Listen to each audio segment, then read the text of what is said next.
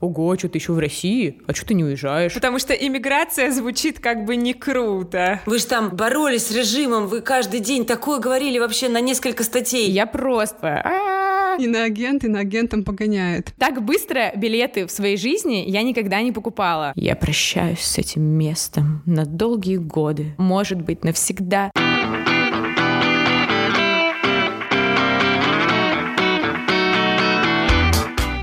Всем привет! Вы слушаете подкаст об опыте жизни в другой стране. Он называется «Живи там хорошо». Меня зовут Даша Полыгаева, и я живу в Дубае. Всем привет! Меня зовут Даша Жук, и я живу в Германии. Ну что, мы заканчиваем наш сезон. Такой необычный сезон у нас получился. Никогда такого не было, скажем так. Уходим на каникулы, на настоящие каникулы. Наконец-то есть возможность э, куда-то уехать, есть возможность путешествовать, посмотреть еще какие-то разные другие места.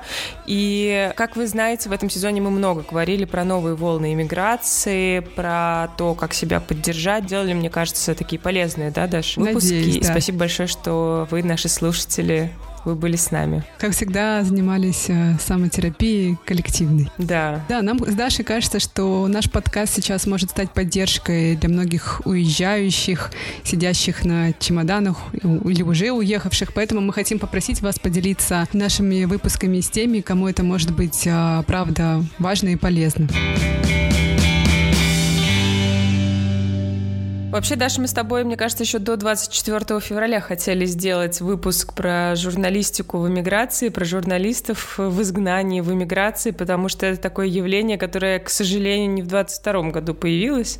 Но появилось, конечно, гораздо раньше. Какая-то очередная такая волна была в прошлом году, когда э, опять э, начали наших коллег иностранными агентами признавать э, какие-то задержания, какие-то предупреждения и так далее, и так далее. И многие начали уезжать еще в прошлом году. Да, после 24 февраля в России не осталось практически ни одного независимого издания. Э, В первой неделе войны депутаты приняли закон о фейках, который поставил под угрозу всех журналистов, рассказывающих о военных действиях в Украине. И редакции были вынуждены эвакуировать целые команды сотрудников в разные города. А в основном все уехали в три страны — Грузию, Латвию и Литву. И теперь в трех точках — Тбилиси, Риге и Вильнюсе — сложились такие журналистские хабы, такие медиа-комьюнити. Ну, для нас с тобой это такая особенно важная тема, потому что мы сами, я не знаю, как ты себя идентифицируешь, нынешние журналистки, бывшие журналистки. Будущее. Мне кажется, журналистов бывших не бывает. Будущее, да, не бывает бывших журналистов. И, конечно, это наши люди, это, это наши друзья, это наши коллеги. Мы с тобой работали во многих независимых медиа и познакомились на признанном иностранным агентом и впоследствии приостановившем свою работу телеканале «Дождь». И на агент, и на агентом погоняет. Да. Просто невозможно. И сегодня мы хотим поговорить с двумя нашими коллегами, моей хорошей подругой, репортеркой телеканала «Дождь» и авторкой подкаста, который я очень люблю слушать. Привет, иноагент, Соней Гройсман. Соня и сама признана иноагентом. И ведущая телеканала «Дождь» Катя Катрикадзе.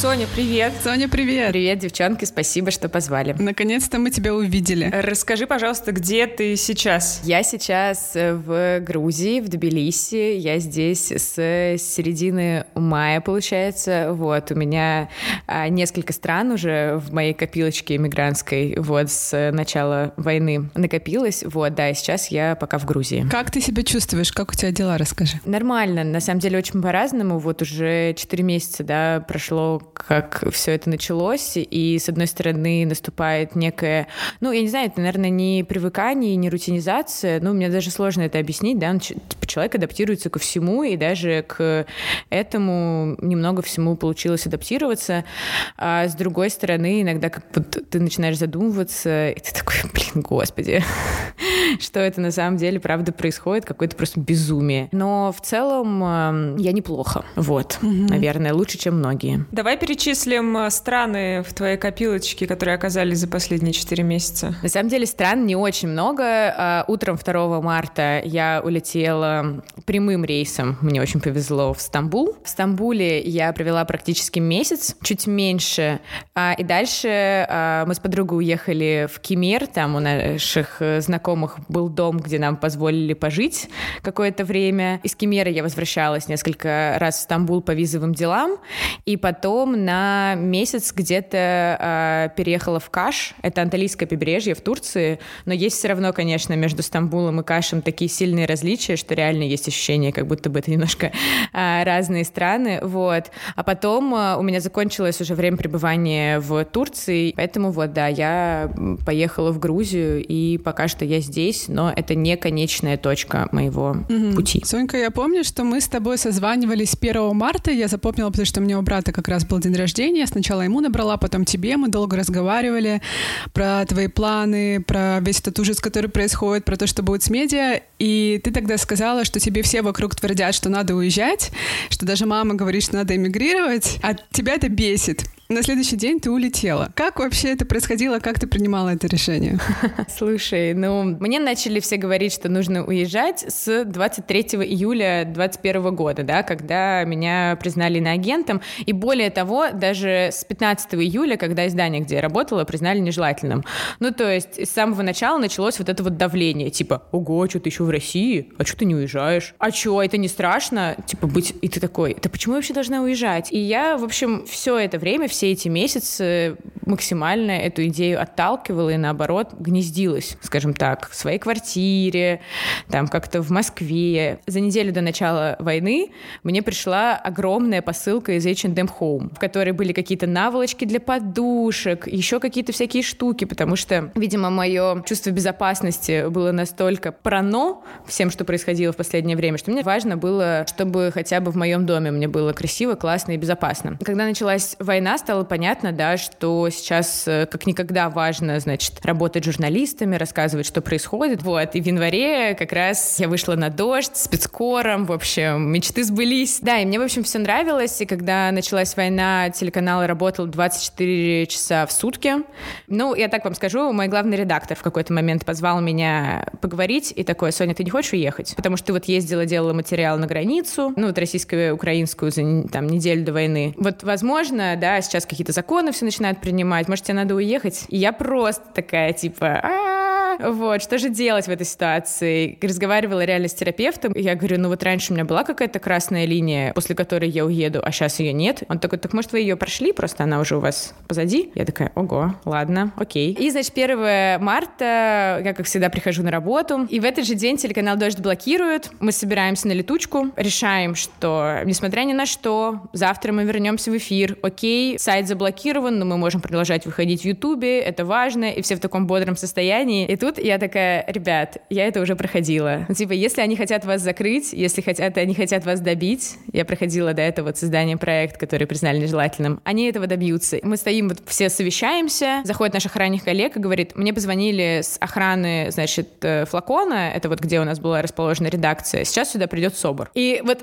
мы просто за, не знаю, за две минуты выбежали из редакции и стоим на улице, и дальше, в общем, э, все такие, ну что ж. Ну и, в общем, нам просто, глав... когда вам главный редактор говорит, ребят, я беру билеты а, на завтра. Ну, в общем, так быстро билеты в своей жизни я никогда не покупала. Реально. И утром все. Утром у меня был уже рейс в Стамбул. Расскажи, с какими мыслями ты уезжала и как ты это для себя называла в моменте, когда ты улетала, и как ты называешь э, то, что с тобой сейчас происходит, да, это кочевничество, бесконечные переезды, как ты это называешь для себя сейчас через 4 месяца? Я знаю, что вы в вашем подкасте все время ищете какое-то подходящее слово для того, что происходит. Раньше вы это, кажется... Потому что иммиграция звучит как бы не круто. Да, я забыла, какое у вас было последнее до войны принятое, значит... Опыт жизни в другой стране. Точно, точно. Будем честны, я, с одной стороны, никак это не называла, ну, потому что, как вы поняли, все происходило очень быстро. Я не успевала, ну, как бы осознавать в моменте, потому что мне нужно было просто собрать вещи, э, доехать до аэропорта. Я не спала сутки, как бы, потому что, как я вышла на работу, так и на следующий день я уснула уже вот в самолете днем причем еще там рейс несколько часов задержали. Но, конечно же, никуда было не избежать, знаете, вот этого ощущения какого-то философского парохода. Ну, потому что все мы, конечно же, вот любим какие-то исторические аналогии, параллели, и ты такой думаешь, Да, вот, вот мы сейчас... Было ощущение, знаешь, какого-то нового, нового ковчега. Люди с собаками, с огромными чемоданами куда-то вот уезжают, и ты такой думаешь, ну вот такова наша судьба. Конечно, ты в эти моменты пытаешься представить, когда ты вернешься, и не можешь найти ответ на этот вопрос, особенно тогда в моменте ты еще все очень драматизируешь, и ты такой, я прощаюсь с этим местом, на долгие годы, а может быть, навсегда. И, в общем, что тогда я никак э, это для себя не называла. Сейчас, наверное, я часто называю это иммиграцией, просто потому что это какое-то, знаете, такое самое подходящее слово. Но, насколько я знаю, многие говорят, что это что-то типа побег. Нет, не побег, а спасение или как-то так. Ну, то есть это когда ты... Иммиграция все-таки это когда ты принимаешь некое сознательное решение а, для того, чтобы, значит, переехать жить в другую страну. В нашем случае это было что-то типа эвакуации эмиграции угу. скорее. Сонь, ты сначала переехала в Турцию, в Стамбул. Расскажи, почему ты выбрала именно Турцию? Насколько я понимаю, большинство ребят с дождя уехали в Тбилиси. Нет, на самом деле мы многие в большинстве своем уехали в Турцию. Угу. То есть первый рейс у очень многих был именно в Стамбул. И первые там, мне кажется, неделю или две мы провели с ребятами все вместе в Стамбуле. И они принимают для себя решение, что поедут дальше в Тбилиси, на тогда было много разных сообщений, да, о том, какой коллапс э, эмиграционный в этот момент в Тбилиси, да, когда туда поехали одновременно все, какие сложности там с квартирами, с э, банками, с тем, с тем, пятым, десятым. И я в этот момент уже находилась в Турции, я смотрела, ну, как бы, тут этих проблем нет. Дружелюбная страна, где как-то, в общем, а, можно насколько, знаете, это возможно, да, абстрагироваться вот в какие-то моменты хотя бы, да, от того, что происходит. Насколько я знаю, в Турции тоже было много журналистов, и ты об этом тоже сказала, и, понятное дело, в Тбилиси там просто э, журналистский какой-то кружок по миграции образовался. А расскажи нам немножко про атмосферу вот этого журналистского комьюнити, людей, которые объединены одной идеей и оказались в эмиграции, но продолжают делать свое дело. Какое вообще настроение у людей? И, я не знаю, если у вас какая-то рутина встреч, выглядит ли эта жизнь так же, как жизнь в Москве, просто ну, в другой локации сейчас? Я имею в виду жизнь как бы коллег, да, мы все знаем, что мы очень плотно как коллеги всегда общались. Да, ты знаешь, когда я не находилась здесь, в Тбилиси, а была в Турции, вот в Каше, э, чувствовала себя очень оторванная от некого вот этого журналистского сообщества, и мне казалось, как будто бы вот здесь все и существует, знаете, в формате некого сообщества. То есть есть какие-то люди, люди, которые, не знаю, там каждый день друг с другом видятся, общаются, а, придумывают какие-то новые проекты, да, насколько это вообще возможно в этой ситуации. В общем, пытаются понять, как спасать Россию. Ну, на самом деле, а, здесь, э, как и там, ну, в другом городе, с одной стороны, конечно же, есть некое сообщество, ну, то есть оно как, это там, например, э, несколько чатов довольно разного размера, то есть в некотором там 30 человек, сейчас есть один чат, в котором там буквально 80 человек вот, в которых преимущественно, да, там журналисты, активисты, правозащитники. И периодически действительно все как-то встречаются на какие-то, ну, рутины это, что же, Даш, скрывать? Это походы к кому-нибудь в гости, выпить вина и так далее. И действительно, в принципе, в какой-то момент, вот мы разговаривали с моим коллегой, он говорит, у меня вообще нет ощущения, что я куда-то уехал. Ну, то есть вот потому что ты идешь по улице, ну вот нет дня, чтобы я не встретила знакомых. Вот нет такого дня, чтобы я не шла и не встретила. То есть в Москве это гораздо реже происходит. И вообще Москва очень разобщающий город, как мне кажется, mm-hmm. да. То есть, ну, мне, мне тяжело было себя куда-то вытащить, а здесь наоборот. Здесь из-за того, что все лишились своих каких-то а, привычных как раз рутин, то есть там, не знаю, многие, да, сейчас оторваны от семьи, от родителей, от каких-то своих там понятных работ.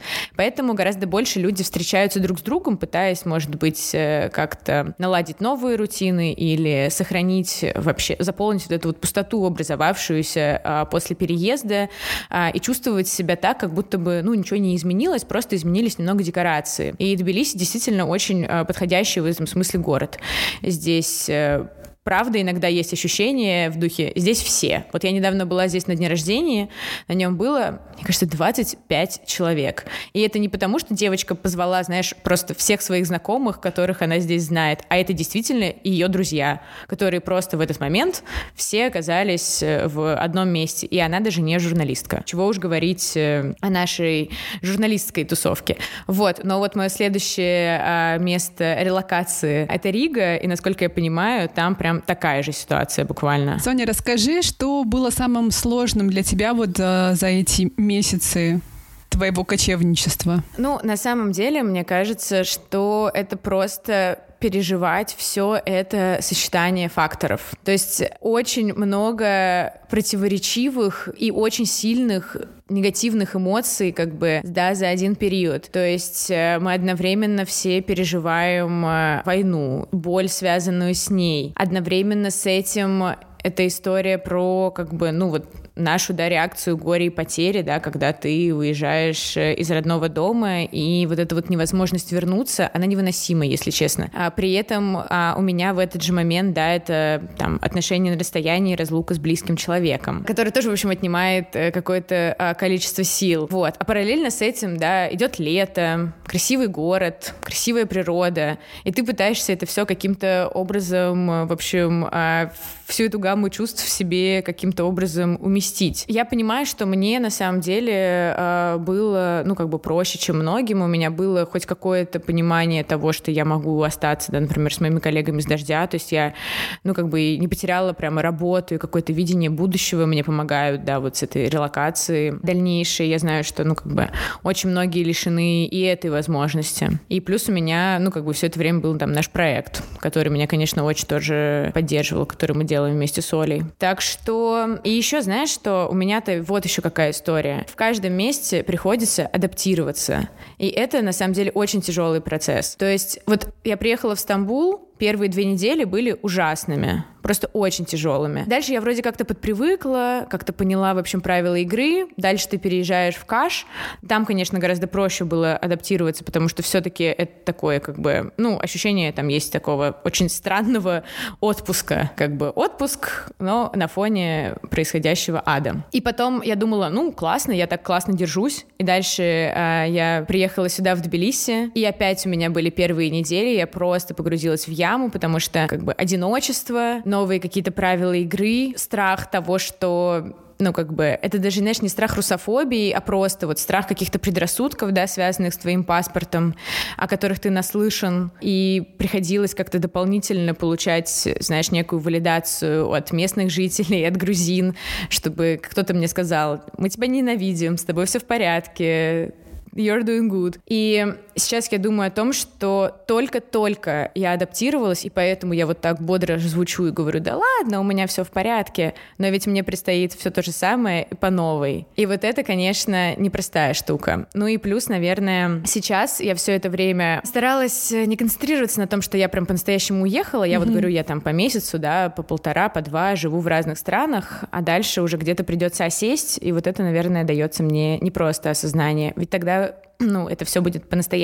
Предстоящий как бы проход через все это заново, ты имеешь в виду переезд э, в Ригу, да, и э, возможное открытие, я так понимаю, даже офиса дождя там. Да, да. Ну, то есть, и все опять будет по новой. Ну, то есть, скорее всего, опять будет вот эта вот а, яма, потому что я вот говорю, я только привыкла, мне так, я думаю, ладно, здесь хорошая природа, люди, все, я поняла правила игры, и нужно будет понимать их заново. И более того, здесь я, например, понимаю, что я могу оставаться там, ну, что-то вроде, ну, как бы туриста, да, кочевника, то там по-хорошему нужно будет, наверное, я даже не знаю, ну, язык, наверное, учить или еще как-то. Ну, то есть прям по-настоящему принять тот факт, что мы уехали. И работать еще придется.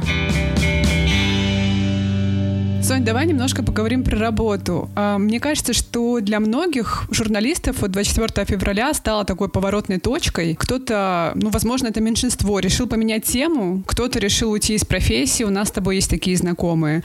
А для тебя важно продолжать делать репортажи и работать на независимом телеканале. Расскажи, почему? Ну, как и, мне кажется, многие, когда вот начался вот этот вот, э, скажем так, медиа-локдаун, я даже не знаю, как это назвать, да, ну, то есть когда стало понятно, что государство хочет уничтожить вообще все независимые медиа, и то есть даже в том виде, в котором они существовали до этого в России, уже нельзя, ну, по их представлению, да, а когда начались эти э, запретительные законы, когда тебе действительно грозит уголовным делом за все, и параллельно параллельно с этим, как бы я, конечно, чувствовала, особенно в первые дни войны, когда стало понятно, какое количество людей на самом деле ее поддерживает, какое количество людей верит пропаганде, какое количество людей вообще плевать хотели на все, что мы тут э, а, делали все последние годы, э, как будто бы, знаете, для какого-то своего пузыря. Ну, я в плане имею в виду, да, там работ независимых журналистов. Но меня накрыло. Я вообще не понимала, как продолжать дальше заниматься этой работой, когда, ну, журналисты, я не, я не хочу, знаете, героизировать, да, журналистов, ну, действительно, да, там часто рискуют э, своей безопасностью,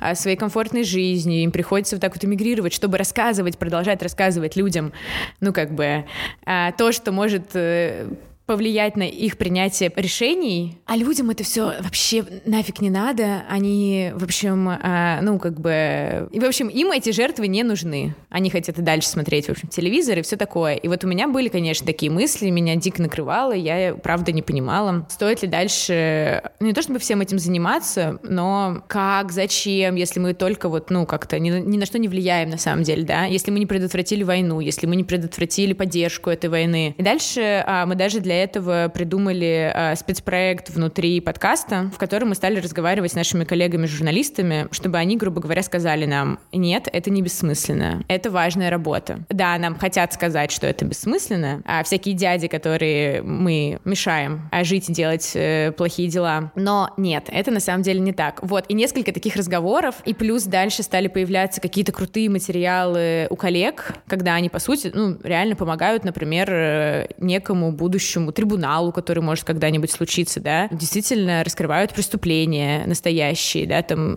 имена людей, которых совершают. Вот почему-то вот такие вот вещи. И как бы очень-очень-очень-очень много свидетельств этой войны появилось, да, благодаря как бы героической работе моих коллег. И я посмотрела и подумала, блин, я ими горжусь. И я хочу быть частью, в общем, этой профессии. Ну вот кажется, что у такого решения есть э, определенная цена, например, возможность сейчас ездить в Россию. Вот как ты для себя это сложное уравнение решаешь? Знаешь, что я выбираю это, но не выбираю вот это? Да никак не стоит передо мной этот, знаешь, в, в таком ключе. Ну, то есть он как бы стоит, этот вопрос, но варианта не заниматься журналистикой у меня нет. Ну, то есть даже после того, как э, признали иноагентом, да, я знаю, некоторые мои коллеги там, кто-то ушел из журналистики, кто-то решил, что он больше не хочет быть публичным журналистом. То есть э, стал, например, там, ну, как бы перешел в редакторы, например, да, и стал действовать анонимно. Вот. Я уже тогда поняла, что мне это не подходит, хватит, потому что тогда будет такая штука, они хотели добиться того, чтобы мы замолчали, вот они этого добились. Я не готова позволить э, им э, победить, э, заставить нас замолчать. Ну, это как минимум, а как максимум я, правда, очень люблю эту работу. Мне, правда, кажется, что это, правда, самое интересное, чем можно заниматься. Вы меня, мне кажется, хорошо понимаете. Mm-hmm. Поэтому мы с вами сейчас вот здесь и разговариваем. А про поездки в Россию, ну, конечно, я каждый день примерно думаю, ну, а чего? Может быть, взять билетик, прилететь тихонечко, вот так вот в Новосибирск, пожить там месяц, съездить на дачу, повидаться с бабушками и дедушками, потому что я, ну, ни с кем, как бы, как вы понимаете. Потому что когда люди делают некую осознанную миграцию, да, у них есть вот это некое турне. Я видела, как мои коллеги-журналисты, которые уезжали до этого, они, я видела, они ехали в свои родные города, потом ехали на Байкал, дальше собирали вещи и уезжали. Вот у меня этого к сожалению, не было. Я тоже думала, что окей, если когда-нибудь я решу эмигрировать, я там съезжу на Камчатку и уеду. Только после этого увидеть Камчатку и умереть, как бы. У меня этого не было. И, конечно, я каждый день думаю о том, что я смотрю на каких-то своих коллег, которые в России, я думаю, ну ничего, вот они же там сидят. Но как бы у меня немножко другая сложность. Меня останавливают всегда на пограничном контроле, на мне стоит какая-то ФСБшная метка. Да, вот вчера буквально а, мне присудили штраф по пикету у ФСБ. Ну, то есть я точно знаю, что я выше радаров, вот я так скажу. И это вот я сравниваю, знаете, с сядешь ли ты в машину к водителю, который хряпнул водки. В принципе, в принципе, он может тебя довести. И в целом ничего страшного не случится и вы спокойно доедете до места назначения. Но есть риск. Есть риск есть всегда, но вот после водки риск увеличивается. И вот также я думаю о своем э, приезде э, в Россию, которого мне, конечно же, очень хочется. Вы тоже часто про это обсуждаете, как вам хочется, и колется, и мама не велит. Вот, вот у меня примерно такая же штука. Но почему-то у меня есть ощущение, как будто бы вот после того, как, ну, начнет вещание «Новый дождь», то как будто бы путь назад мне заказан. Не знаю. А может может быть и нет. Как будто бы это вот уже новая, знаете, стадия такой вот конфронтации. Сонь, я хотела тебе вдогонку просто задать вопрос, отталкиваясь от того, что ты сказала. Ты сказала, что у тебя нет варианта не заниматься журналистикой, но при этом ты не возвращаешься домой и понимаешь, какие есть риски. А если у тебя в голове вариант, что ты не сможешь вернуться в Россию в ближайшие, ну, давай скажем, пять лет. Все, ты не пересечешь эту границу. Ты когда-нибудь так ставила себе внутренне этот вопрос? Потому что я себе ставлю этот вопрос вот так. Ну, у тебя прошло чуть больше времени. Я как бы ставить ставлю его, но не то, чтобы прям всерьез об этом задумываюсь. Мне почему-то еще кажется, что я вообще блокирую для себя. Вот я сейчас с вами разговариваю, я на самом деле не то, чтобы очень часто веду такие разговоры. Кстати, эти переживания не то, чтобы мне кажутся контрпродуктивными, просто я, ну, как бы я редко даю выход каким-то вот эмоциям, связанных с отъездом, потому что, к сожалению, вот я тут совсем, ну да, ничего не могу сделать. И как бы когда я задумываюсь про пять лет, ну, типа там несколько месяцев назад, как вы понимаете, я не задумывалась об иммиграции вообще и как-то совсем к, к этому не готовилась. Теперь э, как бы нужно еще представить, что ты никогда не приедешь. Ну, не знаю, не могу честно сказать, потому что, например, я думаю о том, что у меня там пожилые бабушки, дедушки, из которых я просто реально, ну, видимо, тогда смогу не увидеть. Вот. Но это тяжелые мысли у нас там квартирка. Вот. Но, но, это просто не история про то, что ты сидишь и взвешиваешь на каких-то весах. Журналистика или семья и Новосибирск. Ну, как бы, варианта, говорю, другого-то нет. Вот. Поэтому да. Мне очень нас всех жаль. Иногда вот у меня, знаете, я запрещаю, запрещаю, а иногда я такая думаю, блин, какого хрена? Какого хрена мы такие хорошие, прекрасные, патриотичные, очень любящие... Хорошие русские. Очень хорошие русские. А, вот так вот а, плачем а, друг с другом, разговаривая в подкастах, потому что какие-то сумасшедшие деды решили что нам не место в нашей стране. Это наша страна, блин. Бесит это очень, но и в тюрьму не хочется, простите. Соня, спасибо тебе большое. Мы тебя обнимаем. А ты наша героиня. Спасибо, девчонки. Я вас тоже обнимаю. Все взаимно. Хорошего дня. Пока-пока. Спасибо большое. Пока-пока. Пока-пока. Совсем скоро вы услышите интервью с другой нашей героиней, с Катей э, Катрикадзе, а сейчас у нас рубрика «Рекомендация». Мы вам обещали, что будем рассказывать обо всем, что происходит э, с нами, с Дашей в эмиграции, но хотим рассказывать не только про нас, но и про наших гостей. Полтора года назад к нам в гости приходила Света Шедина, ведущая подкастов «Но вы держитесь» и «Сядь подыши». И за это время в жизни Светы многое изменилось. Она стала мамой, как и ты, Даша, запустила свой свой авторский курс и написала книгу про аутентичную коммуникацию. Привет, я Света Шедина, я соведущая подкаста «Но вы держитесь» про бесяки человеческие и книги «Аутентичная коммуникация. Практика честного и бережного общения». Книгу мы написали, и подкаст мы ведем с моим прекрасным другом и коллаборатором давним Алексеем Ивановым. Даша и Даша тут рассуждают много о новой волне иммиграции, и наш подкаст с Лёшей тоже изначально родился из-за того, что мы были такие немножко одинокие иммигранты в Сан-Франциско. Мы разбирали проблемы людей через их бесяки, то есть нам люди присылали сообщения с посылом насчет того, что их бесит, а мы с Лешей старались как-то применить свои знания и опыт. Через какое-то время мы поняли, что часто, очень часто проблема возникает там, где коммуникация некачественная или отсутствует. Мы заметили, что часто рассказываем одно и то же и решили это систематизировать. Так появился курс аутентичной коммуникации. Людям он очень зашел стал довольно популярным. И с нами связалось издательство Альпина Паблишер и предложило нам написать книгу. И мы написали эту книгу. Она называется «Аутентичная коммуникация. Практика честного и бережного общения». Общение — это такая интересная вещь, в которой манифестируются, проявляются все травмы, все боли людей, и так как оно проявляется, оно еще и переносится на других людей. И нам кажется, что это можно корректировать вот именно обращением к себе, к своим эмоциям, своим потребностям. И так получается, что эта тема работает в обе стороны. ты становишься внимательней к себе, честнее коммуницируешь свои чувства и потребности, лучше становится взаимодействие с другими людьми, и через такое более качественное взаимодействие с другими людьми ты разрешаешь внутренние свои конфликты. Полный вин-вин. Ссылку на книгу мы оставим в описании эпизода.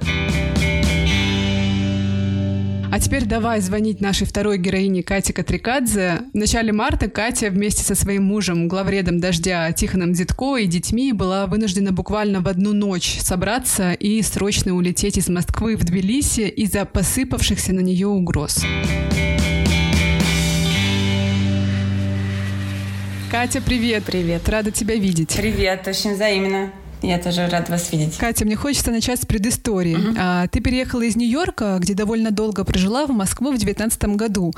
И в прощальном эфире на телеканале «Дождь» ты сказала, что эти несколько лет в России для тебя были одним из самых счастливых периодов а, с точки зрения профессии. Да. Расскажи, почему? Вообще со всех точек зрения, честно говоря, потому что это было самое как бы ценное и верное проведение времени, если можно так выразиться по-русски, за всю мою жизнь, потому что, с одной стороны, мы делали обалденный продукт. Мы работали, понимая, что каждую минуту ты производишь что-то важное, и это в моей жизни произошло впервые. Не то, чтобы я, э, знаешь, хотела сказать, что раньше я работала бессмысленно, и что все мои предыдущие работы, они э, не, не приносили мне ни удовольствия, ни, какого, ни какой-то самореализации. Нет, конечно, все это было правда и ва- важно, и ценно, и так далее. Но так как на «Дожде», и так как вот эти последние пару лет, я, э, честно, не испытывала ничего подобного никогда и это абсолютный пик счастья профессионального. Потому что, ну, вы же знаете, наверное, как на дожде работает YouTube, например, да? Или даже, например, группа подписчиков в Фейсбуке, или как угодно еще. Э, ты произносишь э, слова какие-то в эфире, и ты тут же получаешь фидбэк. Позитивный или негативный, там по-разному бывает. Но главное, что ты в любом случае видишь, что твое слово, прости господи, отзывается немедленно, что оно что-то значит, что люди тебя внимательно слушают. Или когда там ты встречаешься с какими-нибудь э, высокопоставленными, э, не знаю, дипломатами, например. Но моя работа конкретно, она связана была всегда с тем, чтобы общаться с, с иностранцами активно и понимать их отношение к России, внешнюю политику российскую исследовать. И они очень часто говорили, что они смотрят «Дождь», и что вот они на «Дожде» слышали то-то, то-то, или что у меня в программе кто-нибудь высказался так или иначе, и ты думаешь, господи, неужели, ну это же правда, это же невероятно, какое-то совершенно, совершенно фантастическое счастье, что ты не бьешься в какую-то закрытую дверь или даже открытую, но за ней никто не стоит. Вот этого я больше всего боялась. У меня такой опыт был в жизни, а на дожде такая проблема точно отсутствовала. Поэтому, конечно, да, это, это было... И совершенно было не страшно. Многие спрашивают, ну а вы там, вы же там боролись с режимом, вы каждый день такое говорили вообще на несколько статей. А, и об этом мы совершенно, скажу честно, не думали в контексте таком бытовом. То есть каждый день ты встаешь, собираешься, идешь на работу, делаешь там свою программу или, или садишься в эфир, или помогаешь авторам, редактируешь тексты, э, сидишь на летучках. У тебя нет в голове мысли о том, что сейчас ты нарабатываешь себе на статью. У тебя есть в голове мысль о том, что ты работаешь. Катя, ты в этом году, как и многие другие журналисты, вынуждена уехала из России и вернулась в каком-то смысле вернулась, да, на свою родину, то есть как, как бы и не эмигрировала вроде бы как, а просто вернулась э, в Грузию. Как для тебя прошли эти четыре месяца, как ты ощущаешь все, что происходит, и как тебе вот живется в течение последних четырех месяцев в Тбилиси? У меня ужасный, э, скажу вам честно, э, разрыв какой-то в голове происходит. Это принято было раньше называть когнитивным диссонансом. Не знаю, так ли это сейчас формулируют люди с учетом абсолютно изменившейся реалии и с учетом войны дикой совершенно, которую ведет наша с вами страна. Но вот понимаете, когда я говорю о России, я говорю «моя страна». Одновременно с этим я обладательница грузинского паспорта, и, конечно, Грузия моя страна тоже. Поэтому у меня немножко сложные эмоции. И еще одновременно с этим, вот мы как раз вчера обсуждали это с э, друзьями, и в частности с Ильей Красильщиком, что мы, мы оказались на концерте «Океана Эльзы» в Тбилиси, и у меня были абсолютно безумные ощущения, безумные просто. Я э, слезы, как, какая-то радость, одновременно с этим горечь. И, э, и еще мы долго обсуждали, испытывали ли мы стыд как представители страны-агрессора, только потому что у нас паспорта страны-агрессора. И, ну, кто-то сказал да, кто сказал нет. Но вот я, наверное, я не то чтобы испытывала стыд, но у меня было такое чувство э, ужасной, дикой совершенно несправедливости, которая сейчас накрыла Украину. И было очень-очень ужасно обидно и больно, что мы сейчас находимся в Тбилиси, что э, Вакарчук говорит исключительно на английском, что ни слова на русском он произносить не будет никогда, что русский язык при этом мой язык, и, и моя э, идентичность, она во многом, конечно, российская. Коротко говоря, вот меня еще, еще вчера мы когда это обсуждали, я вдруг поняла, что когда меня спрашивают, там какие-нибудь грузинские местные журналисты или иностранцы, мы много здесь общаемся с иностранной прессой, э, ну, ну вы же типа грузин грузинка. Я говорю, нет, слушайте, я представляю себя и представляюсь всегда как российский журналист. И, конечно, я себя ассоциирую абсолютно с Россией. Э, и, конечно, да, я дома здесь, несомненно, совершенно, несомненно. Но при этом мне, как бы, я несу. Блин, это ужасно сложно сказать. Я не то чтобы несу долю ответственности за то, что происходит, но я ассоциирую себя с Россией. Я хочу бороться за то, чтобы в России изменилось все. примерно политически. И я хочу, чтобы в России была свобода и прочее, прочее. Я считаю, что моя работа, прежде всего, это, э, э, это именно борьба за за какую-то свободную, счастливую страну под названием Россия. Пожалуй, так. А расскажи нам немного про атмосферу в Тбилиси. Какая она и как изменилась с пришествием большого количества журналистов? Слушайте, ну это вообще это отличная история, потому что э, вот ты живешь, например, в Москве, там в пятницу вечером выходишь э, куда-нибудь там, куда-нибудь в какой-нибудь не знаю, центр идешь в какое-нибудь кафе, сначала в театр, а потом куда-нибудь, и встречаешь 150 э, своих знакомых и друзей. Вот здесь э, ты выходишь э, в любой вечер из дома, и не доходя до кафе, ты встречаешь миллион своих знакомых и друзей из Москвы. То есть город абсолютно, абсолютно забит. Ну, такое ощущение. Возможно, возможно, оно связано с тем, что мы сейчас снимаем квартиру в центре, и здесь концентрация какая-то дикая совершенно, безумная концентрация российских журналистов. И русская речь, э, она льется отовсюду. Просто ты э, заходишь в любое заведение, неважно, оно административного характера или развлекательного, увеселительного, абсолютно неважно. Ты приходишь на конференцию на какую-нибудь, ты все время слышишь русскую речь, причем хорошую русскую речь. Это вот наша интеллигентская среда. И я в какой-то момент попала на, еще в самом начале, это был, кажется, апрель, попала на день рождения обращение к э, знакомым, и там я обнаружила, что это не только наша журналистская история. Значит, на одном квадратном э, метре размещались режиссер, философ, писатель, э, дизайнер, айтишник, журналист и, значит, актриса. И все вот эти люди, которые представляли, извините меня, этот пафос, но цвет русской интеллигенции, они как будто переместились все вот так вот копи-пейстом в, э, в Тбилиси. И, с одной стороны, круто, потому что круг общения широк и интересен, и ужасно важны эти вечера, которые мы проводим здесь за разговорами о том, что мы, что мы делаем сейчас и что мы будем делать дальше. С другой стороны, опять, вот это все время подступающее чувство какой-то горечи жуткой, этот ком в горле, что а там что, но там тоже есть люди, и там они остались, и многим еще хуже гораздо хуже. Ну, в общем, не говоря уже о том, что рассуждать вообще о наших проблемах на фоне того, что происходит в Украине, всегда стыдно. Я думаю, вы понимаете, о чем я говорю. То есть каждый раз, когда тебя спрашивают, как ты, и ты начинаешь что-то там рассказывать про себя, ты все время делаешь оговорку. Но подождите, по сравнению с тем, что в Украине, да, там мое положение фантастическое, у меня все, у меня все супер.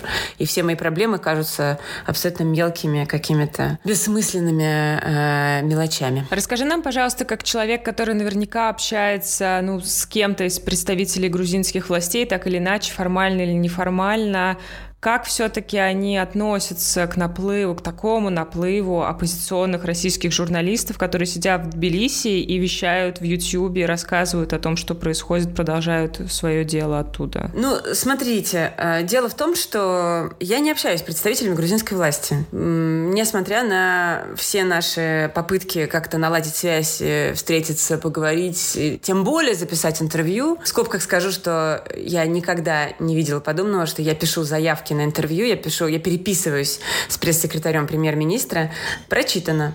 Прочитано. Прочитано. То есть вначале, когда я написала «Здравствуйте, Нино, вот я вам пишу, мы только что виделись, а мы встретились, пересеклись просто на каком-то приеме в британском посольстве, там был премьер-министр, я ему говорю «Здравствуйте, давайте вот как-то мы, может быть, все-таки будем а, контакты налаживать, потому что, ну, я, явно, что есть какая-то проблема, э, и прежде всего, может быть, мы интервью запишем, потому что есть к вам очень много вопросов». Он показывает на свою пресс-секретаря, своего пресс-секретаря Нино Гергубяни, и она говорит «Ну, мы с вами в друзьях в Фейсбуке, пишем пишите. И я ей написала, писать, начала писать. Она мне сначала ответила, да, здравствуйте, а потом уже запрос на интервью последовал мой. Вот. Я ей пишу примерно раз в два дня. Прочитано.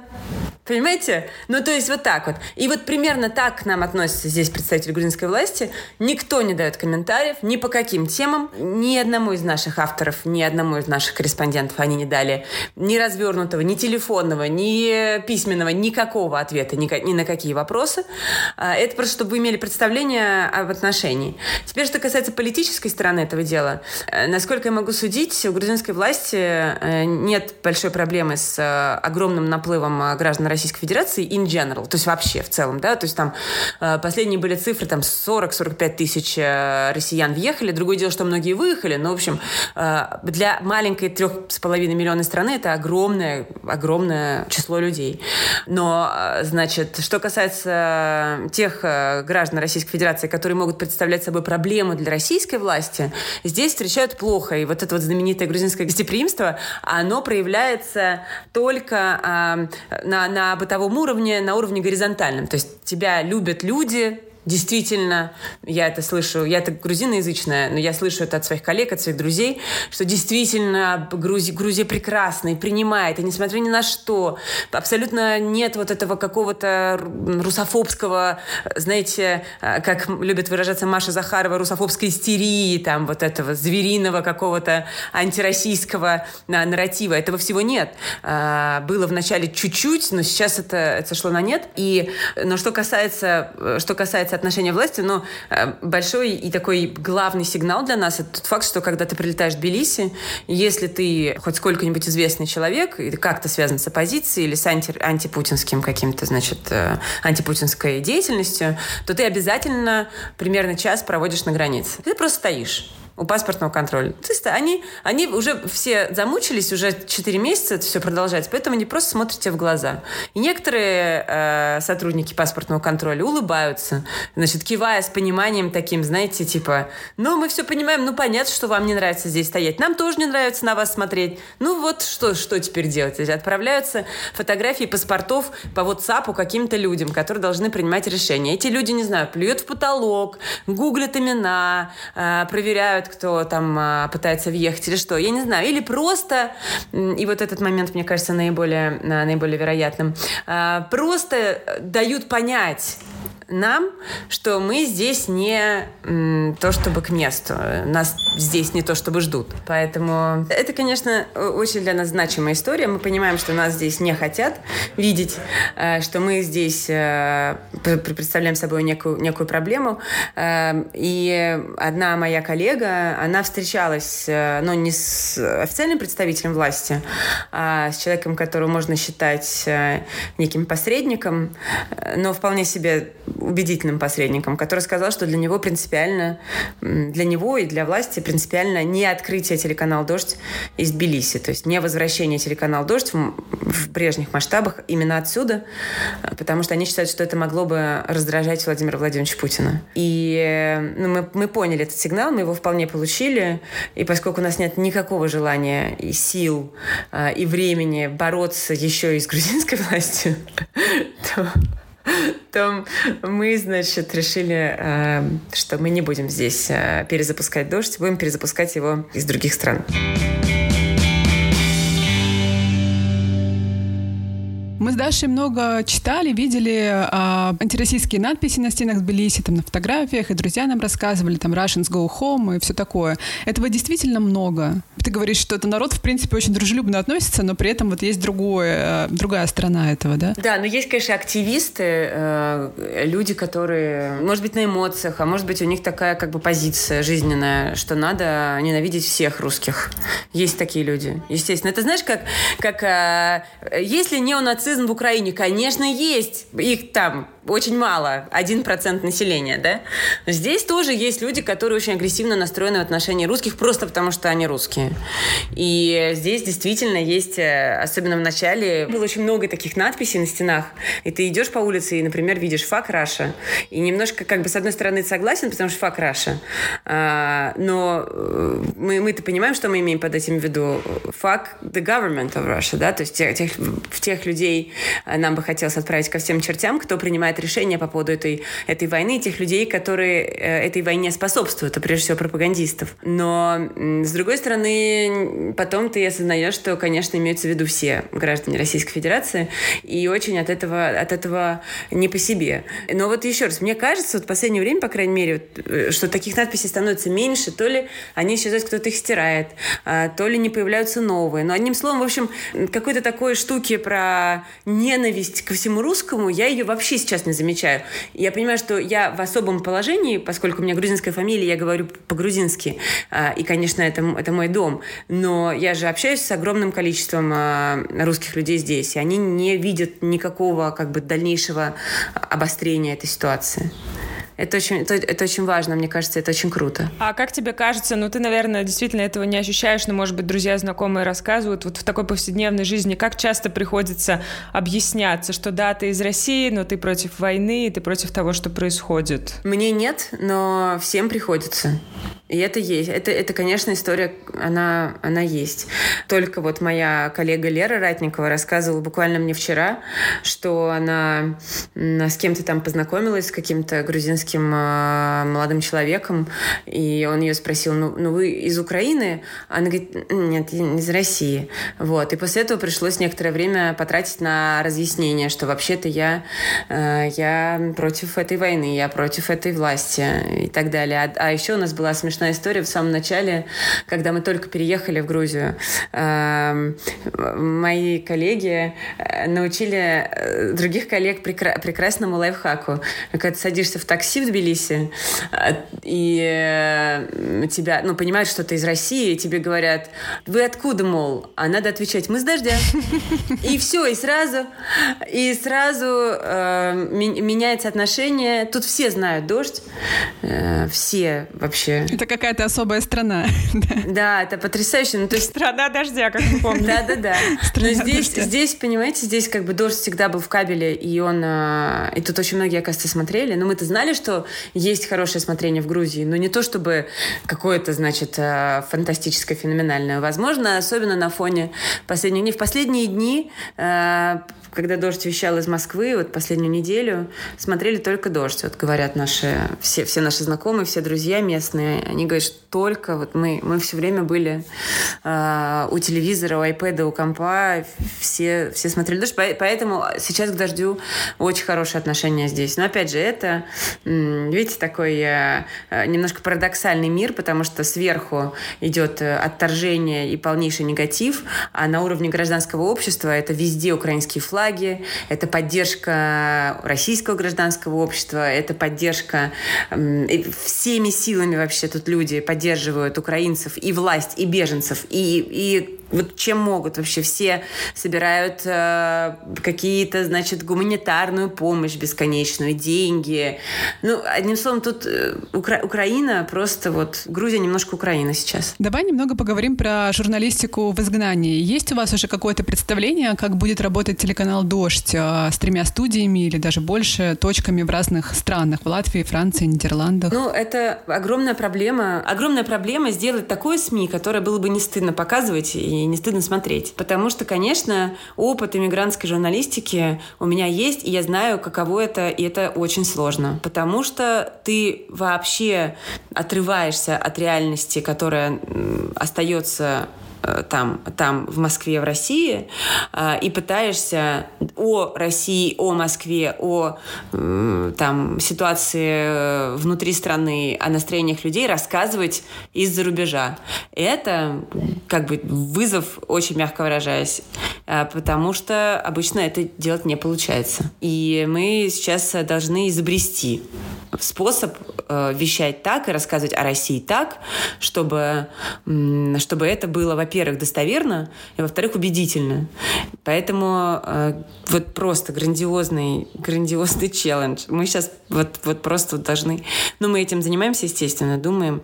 Э, ну, а, а, а почему несколько студий? Потому что очень хочется, чтобы какой-то масштаб у нас был, чтобы это была не э, маленькая иммигрантская э, медиа-история, а чтобы это был все-таки какой-то ну, большой глобальный, глобальный проект, глобальная медиа, которая э, способна, способна освещать и закрывать и покрывать собою большие территории, большое число разных групп населения, значит, эм, чтобы, чтобы мы могли быть везде и там, и сям, где что-то происходит. К сожалению, наш основной состав не может быть в России, но, по крайней мере, там, где есть русские люди, э, русскоязычные люди, люди, уехавшие из страны или люди, давно жившие э, за пределами России, вот они смогут дождь пощупать. То есть мы, мы хотим быть везде.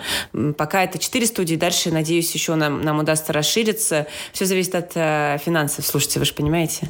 Э, это все просто очень дорогая, дорогая затея. А четвертая какая, извини? Получается Рига, Амстердам, Париж и Тбилиси. В Тбилиси останется какая-то команда. Ты сказал, что у тебя есть опыт э, действительно работы ну, в эмигрантском, да, медиа, можно сказать сказать, RTVI в Штатах. Ты за последние четыре месяца чувствуешь, что ты сама уже как-то не чувствуешь, может, не ощущаешь каких-то нюансов того, что происходит в России, нюансов атмосферы? Меня, например, поражает, как люди, которые возвращаются в Россию или, может быть, даже не уезжали, рассказывают, что ну да, идет война, но как бы ничего не поменялось. Ну, а люди ходят в рестораны, ходят в кафе, да. А так, а так все говорят. Жизнь продолжает. Все говорят так. Пос Посмотрите, я уже поняла, что бессмысленно задавать этот вопрос э, приезжающим из России, потому что все отвечают одно и то же. Все отвечают одно и то же.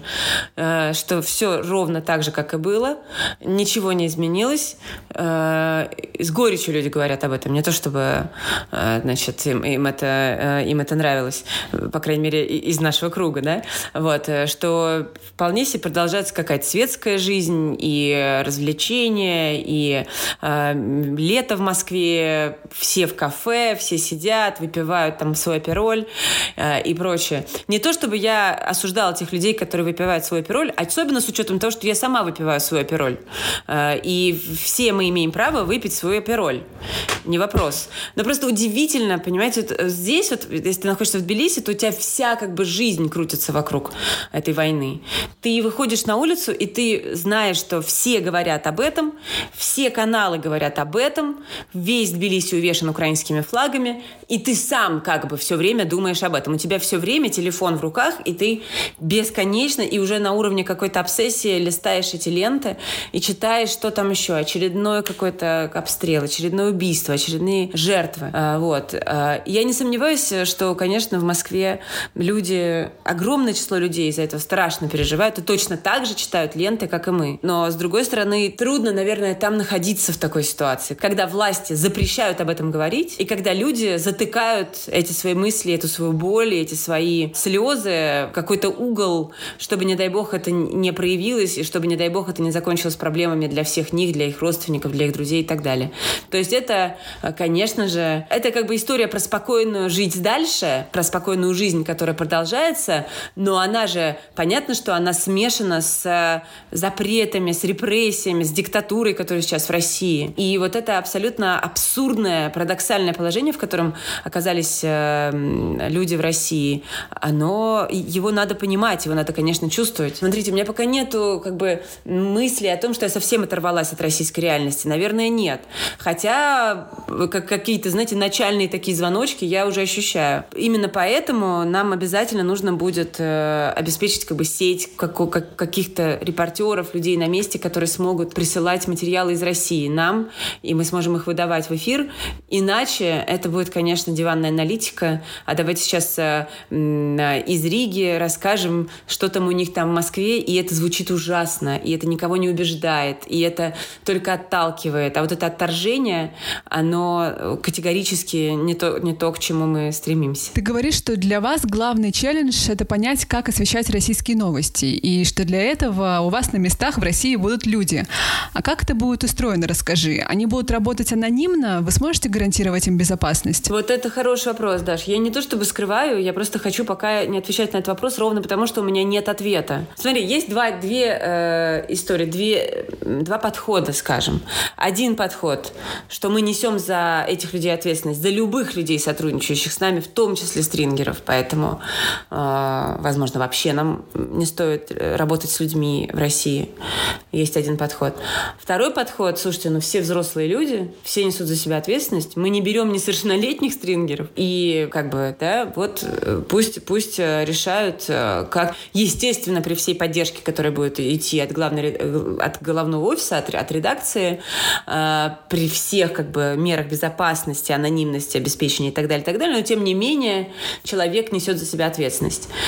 Я пока не понимаю, какой команде я принадлежу. А, и я не знаю, я думаю, что нам надо просто... Ну, поскольку сейчас пока еще в неком хаосе, мы только понимаем, что вот скоро надо будет лететь в Ригу, надо будет собираться опять, и везде чемоданы по всей квартире, они и так были, и надо будет их теперь заполнять снова, и этих чемоданов стало больше, потому что вещей больше, и какой-то просто кошмар. И э, там, типа, решаются одновременно с этим технические вопросы по вещанию из разных городов, студийные, как-то все, ну, как бы вещи, требующие немедленного участия.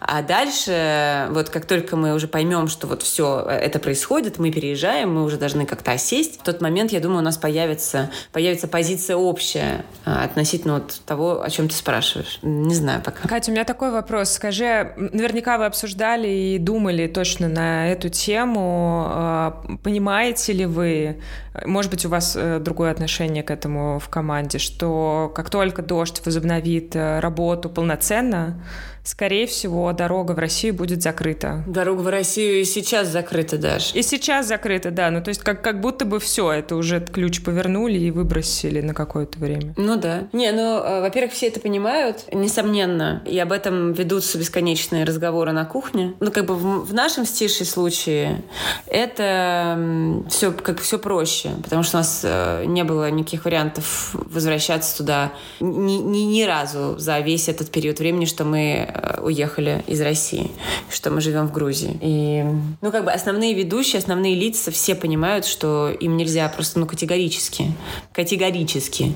И это э, совершенно никак не связано с запуском, не запуском дождя. Понятно, что есть люди, которые... Этот вопрос, он скорее относится, наверное, к тем, кто вне кадра. Э, редакторы, продюсеры, люди, отвечающие за повестку, но за, за кадром, да? Вот эти люди. И они, конечно, больше будут рисковать, когда дождь дождь запустится, если захотят почему-то там вернуться в Россию. Но вот сейчас многие съездили, как в последний раз, попрощаться. Ну вот, э, это ужасно говорить, меня сейчас начнет опять колотить. Но э, кто смог, тот поехал сейчас, перед запуском. Кто не может поехать, но мы сидим, вот мы сидим и э, говорим друг с другом каждый день почти, ну что, как ты думаешь, надолго ли это?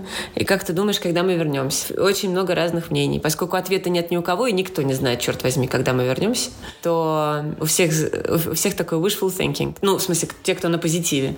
Есть кто, есть кто на негативе и говорит никогда. Вот помните белую иммиграцию? Помните, когда они вернулись? Никогда. Ну, как бы кто-то дожил там, не знаю, там спустя 70 лет кто-то вернулся, но в целом, я думаю, что у нас до тех пор, пока Путин остается президентом, э, мы точно никуда не возвращаемся. Мы просто не можем туда вернуться. Это стопроцентная тюрьма, абсолютно точно. Но, тем не менее, есть еще аргумент, ну, слушайте, ну он же, не, он же смертный. Он смертный, да, но хрен знает после него, кто придет, тоже большой вопрос. Ну, короче, это, знаешь, это все это бессмысленное, это все бессмысленное рассуждение, абсолютно бессмысленно. Никто ничего не знает, никто не знает. Возможно, через год мы встретимся в Москве. Вот было бы круто. Надеюсь, так и будет. Катя, спасибо большое. Спасибо вам. Спасибо, спасибо. Пока. Пока. Для меня Соня и Катя настоящие героини. В финале эпизода мне хочется сказать, извините, друзья, но я тут не могу без пафоса, а, что мы с Дашей посылаем лучи восхищения и респект уважуху им и другим журналистам, которые продолжают рассказывать про войну, несмотря на личные риски и цену, которую им приходится платить. Хочется надеяться, что это все не зря, и история расставит все по своим местам. А, но ну, лично я, правда, верю, что так и будет, и что в какой-то момент российский народ начнет жадно изучать все то, что от него многие годы скрывали, вот по свидетельствам и материалам, которые выходят сейчас. Да, гордимся знакомством, что называется. А вам, наши слушатели, спасибо большое, что дослушали до конца. У нас есть небольшое объявление. Несмотря на каникулы, мы хотим провести э, встречу онлайн с нашими патронами, а про дату и время э, расскажем в нашем инстаграме, признанном экстремистским, кстати говоря. Следите за нашими анонсами. Наш подкаст можно поддержать на Патреоне, который, правда, нельзя открыть в России, но можно открыть за рубежом. И на Бусти, который все еще можно открыть в России.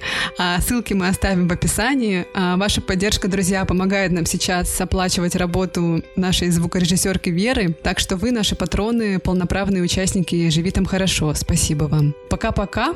Услышимся осенью и живите там хорошо. Всем пока. Пока.